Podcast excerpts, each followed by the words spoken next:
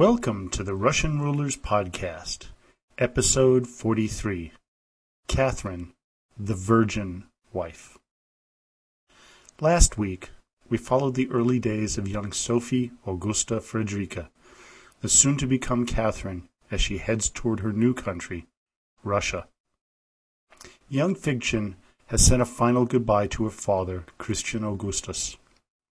Off she went from the border town of Schwedt, where she and her entourage, which included her mother Johanna, whose paper identified her as the Countess of Rhinebeck, traveled incognito. The trip started off uncomfortably, stopping each night at post houses to sleep in. As Johanna wrote, As the bedchambers were not heated, we had to take refuge in the postmaster's own room, which was little different from a pigsty. Husband, wife, watchdog, chickens, and children all slept pell mell in cradles, beds, behind the stove, on mattresses. This was not the type of trip that Johanna and her daughter were expecting from the onset. Slowly they made their way to Mitau, where they met Colonel Voyakov, who escorted them to Riga. There they were greeted by Prince Simeon Narishkin and Vice Governor Prince Dolgoruki.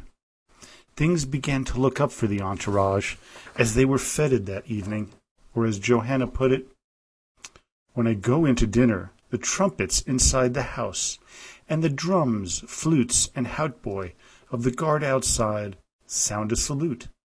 I cannot believe that all this in honor of my poor self, for whom, in other places, they scarcely beat the drum, and elsewhere not even that.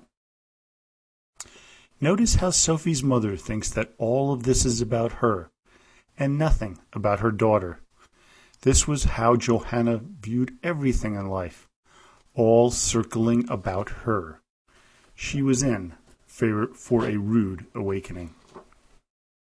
From here they headed towards St. Petersburg, where, on the way, they passed an unusual group of black sledges guarded by soldiers. Prince Narishkin told the inquisitive Johanna that they were owned by some other low-bearing duke who was of no consequence. The truth was, this depressing convoy contained the recently deposed Tsar Ivan VI and his mother Anna, who until recently had served as regent. How ironic that Ivan passed by the coach containing the person who, when Sophie became empress, would be killed on her orders. They arrived in St. Petersburg on February 3, 1744, at noon, where they were met at the steps of the Winter Palace built by Peter the Great. This palace was not the one seen today. The present day Winter Palace, originally designed by Rastrelli, was built during Elizabeth's reign. They were surrounded by handmaidens and servants who immediately took care of Johanna and Sophie. In a letter to her husband, Johanna wrote, When I reached my apartment, a thousand persons were presented to me. My tongue was dry and cold. I dine alone with the ladies and gentlemen whom Her Imperial Majesty has given me. I am served like a queen. They had little time to enjoy the royal treatment, as they needed to make it to Moscow no later than February 10th, as that was Grand Duke Peter's birthday. They began the arduous journey at night. What shocked the traveling pair was the vastness of the Russian plain. Russia was bigger and colder than anything they had ever experienced. They arrived in Moscow on February 9th. Once they made it to their apartments, they had little time to relax, as the Grand Duke arrived to escort them to meet Empress Elizabeth. Sophie was aghast at the sight of Peter. He was uglier, skinnier, and sicklier than she had remembered. Still, she knew she had to suck it up, as this was her ticket to greatness. Johanna, though, was walking on cloud nine, especially when she entered the audience chamber where Elizabeth came in. The most feared person in all of Russia was decked out in the finest French dress with diamonds scattered throughout her hair. Sophie bowed and kissed the Empress's hand, who then walked around her, inspecting the young girl. The anti-Bestuchev faction was overjoyed when Elizabeth nodded in approval. Figchen was very marriageable, and would make the Grand Duke a fine and malleable wife, as the young girl was of a second-tier noble family, who would most assuredly know her place. Johanna was of a different mind, as she believed that her place was now as an, an adviser to the Tsarina. She was again in for a rude awakening. But whatever she believed, one thing was for sure as she wrote to her husband My daughter and I live like queens. Sophie and Johanna went from party to party, meeting with all the Russian nobles, ambassadors, and pretty much anyone who was anyone. The period of time was what you would call the honeymoon period for Sophie and Peter. They actually seemed to like each other and spent quality time together. But slowly differences began to creep in and break up the happy times. One issue was religion. Now, while both were born Lutherans, the Grand Duke had already converted to Orthodoxy, and Sophie was still learning about the religion she was about to adopt as her own. The problem was, while Sophie embraced her soon-to-be new religion, Peter detested it. Sophie also worked hard at learning Russian, which pleased Elizabeth to no end, while Peter lazily learned his adopted country's language. Peter grew jealous of Sophie and how her tutors constantly praised her devotion to her Russification. She worked so hard that because of staying up late in a cold room with her lessons, she caught a cold, which eventually turned to pneumonia. In those days, few people survived this congestive lung disease. She was so close to death that a replacement bride was already in the works, one princess of Darmstadt. Sophie was treated with the best medicine had to offer bloodletting.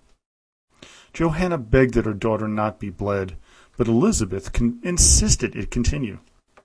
Her mother also wanted a Lutheran pastor to come to her daughter, but Sophie was quoted as saying, Why do that? Call Simeon Todorsky instead. I will gladly speak to him.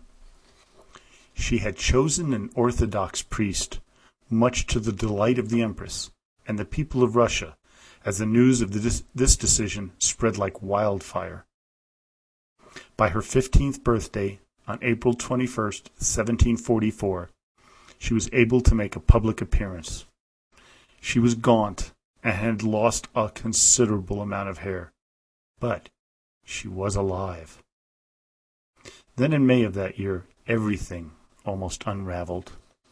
It seems that her mother Johanna had been plotting with Bestuchev's enemies to have him overthrown.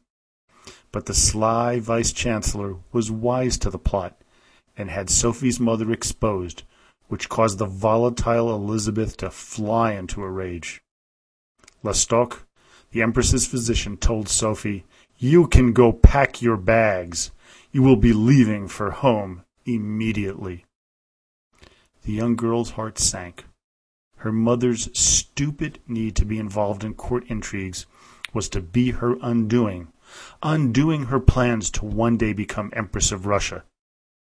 But Sophie was able to disarm Elizabeth, who understood that the mother and the daughter were separate and allowed them to stay. Sophie, for her part, took full advantage of the reprieve and redoubled her efforts to learn Russian and adopt the country's faith. As she said in her memoirs, my heart boded no good. I was sustained by ambition alone. There was something within me which never allowed me to doubt for a single moment that I should one day succeed in becoming the Empress of Russia in my own right. On June 28, 1744, Sophie was to be converted to Russian Orthodoxy with the following day to be the day to celebrate the engagement of the two children. Now, Sophie would have kept her name, as it was an acceptable Russian name, but Elizabeth strongly objected, as it was a reminder of her father's nemesis, his hated half sister, Sophia. No, the child was to be Catherine in memory of the Empress's mother. She was to be baptized Catherine Alexeyevna. The next day, in a long ceremony where all involved had to stand for all four hours, the Grand Duke and the new Grand Duchess exchanged wedding rings. At the engagement dinner, Johanna demanded to sit with the young couple and the Empress. Elizabeth was furious at the lack of decorum, and had Catherine's mother put in a separate room, divided by glass, alone, to dine without anyone to talk to. Johanna fumed and was ready to heap verbal abuse on her daughter the minute they were next alone. But that wasn't going to be easy, as due to her newfound place in the hierarchy of Russia, Johanna would have to be announced to see her own, now royal, child. Soon the entire court of Elizabeth moved to the ancient holy city of Kiev. There Catherine saw the discrepancy between the wealthy aristocracy and church as opposed to the absolutely wretched looking general population. This was a stern early lesson for Catherine, one she never forgot. The relationship between Catherine and Peter was one of tolerance by the Duchess, as the Grand Duke acted quite childishly almost all the time and with Peter acting quite indifferently towards Catherine. Then Peter came down with smallpox, which at the time was quite deadly. He survived, but his face was scarred, giving him an even uglier appearance than before. Catherine writes, All his features had grown coarser. His face was still all swollen, and one could see without a doubt that he would remain very marked. They had cut his hair so he was wearing a huge wig that made him seem even more unsightly. He came toward me and asked if I did not have trouble recognizing him. I stammered out my congratulations on his convalescence. But indeed, he had become frightful. Elizabeth now had to choose a date for the wedding as Peter was now fully recovered. The date selected was August 21st, 1745. Now, if anyone has ever been to a Russian Orthodox wedding, and I have, it is a long affair, as you know. It was an arduous task to endure, but Catherine made it through. The ball that followed was another ordeal the now exhausted Catherine survived. During the ball, Elizabeth abruptly ordered the two now married children, Catherine only sixteen years of age, to the ceremonial bedchamber, with the ladies in waiting helping to get Catherine prepared to perform her duty. The young girl, taught nothing of what to expect, waited, frightened, in the bed. Hours passed, and no Peter. Finally the Grand Duke made his appearance drunk. He made it to the bed, but then he fell dead asleep. This was to become a consistent pattern of behavior for the many coming years. Later that year, Johanna was sent away, disgraced yet again by her continuing scheming against Bestuchev. Now Catherine was truly alone in a new and scary country, with an unloving husband and a now hostile mother-in-law. Elizabeth, who once fawned over the young children, grew increasingly cold, once accusing Catherine of continuing the intrigues of her mother and plotting to betray the Empress to Frederick of Prussia. Nothing could have been further from the truth, but Bestuchev had the Tsarina's ear, and she believed everything he said. What Catherine was discovering about Elizabeth was what she came to realize about much of Russia. Peter the Great had only changed the veneer of Russian society towards the West. It was still dark and cruel deep inside, still harboring fears and customs influenced by its Mongol co controlled past. A great deal more needed to be done to make the people more civilized in a Western style. As the Chevalier de Corberon was to write, It is as if there were two peoples, two different nations on the same soil.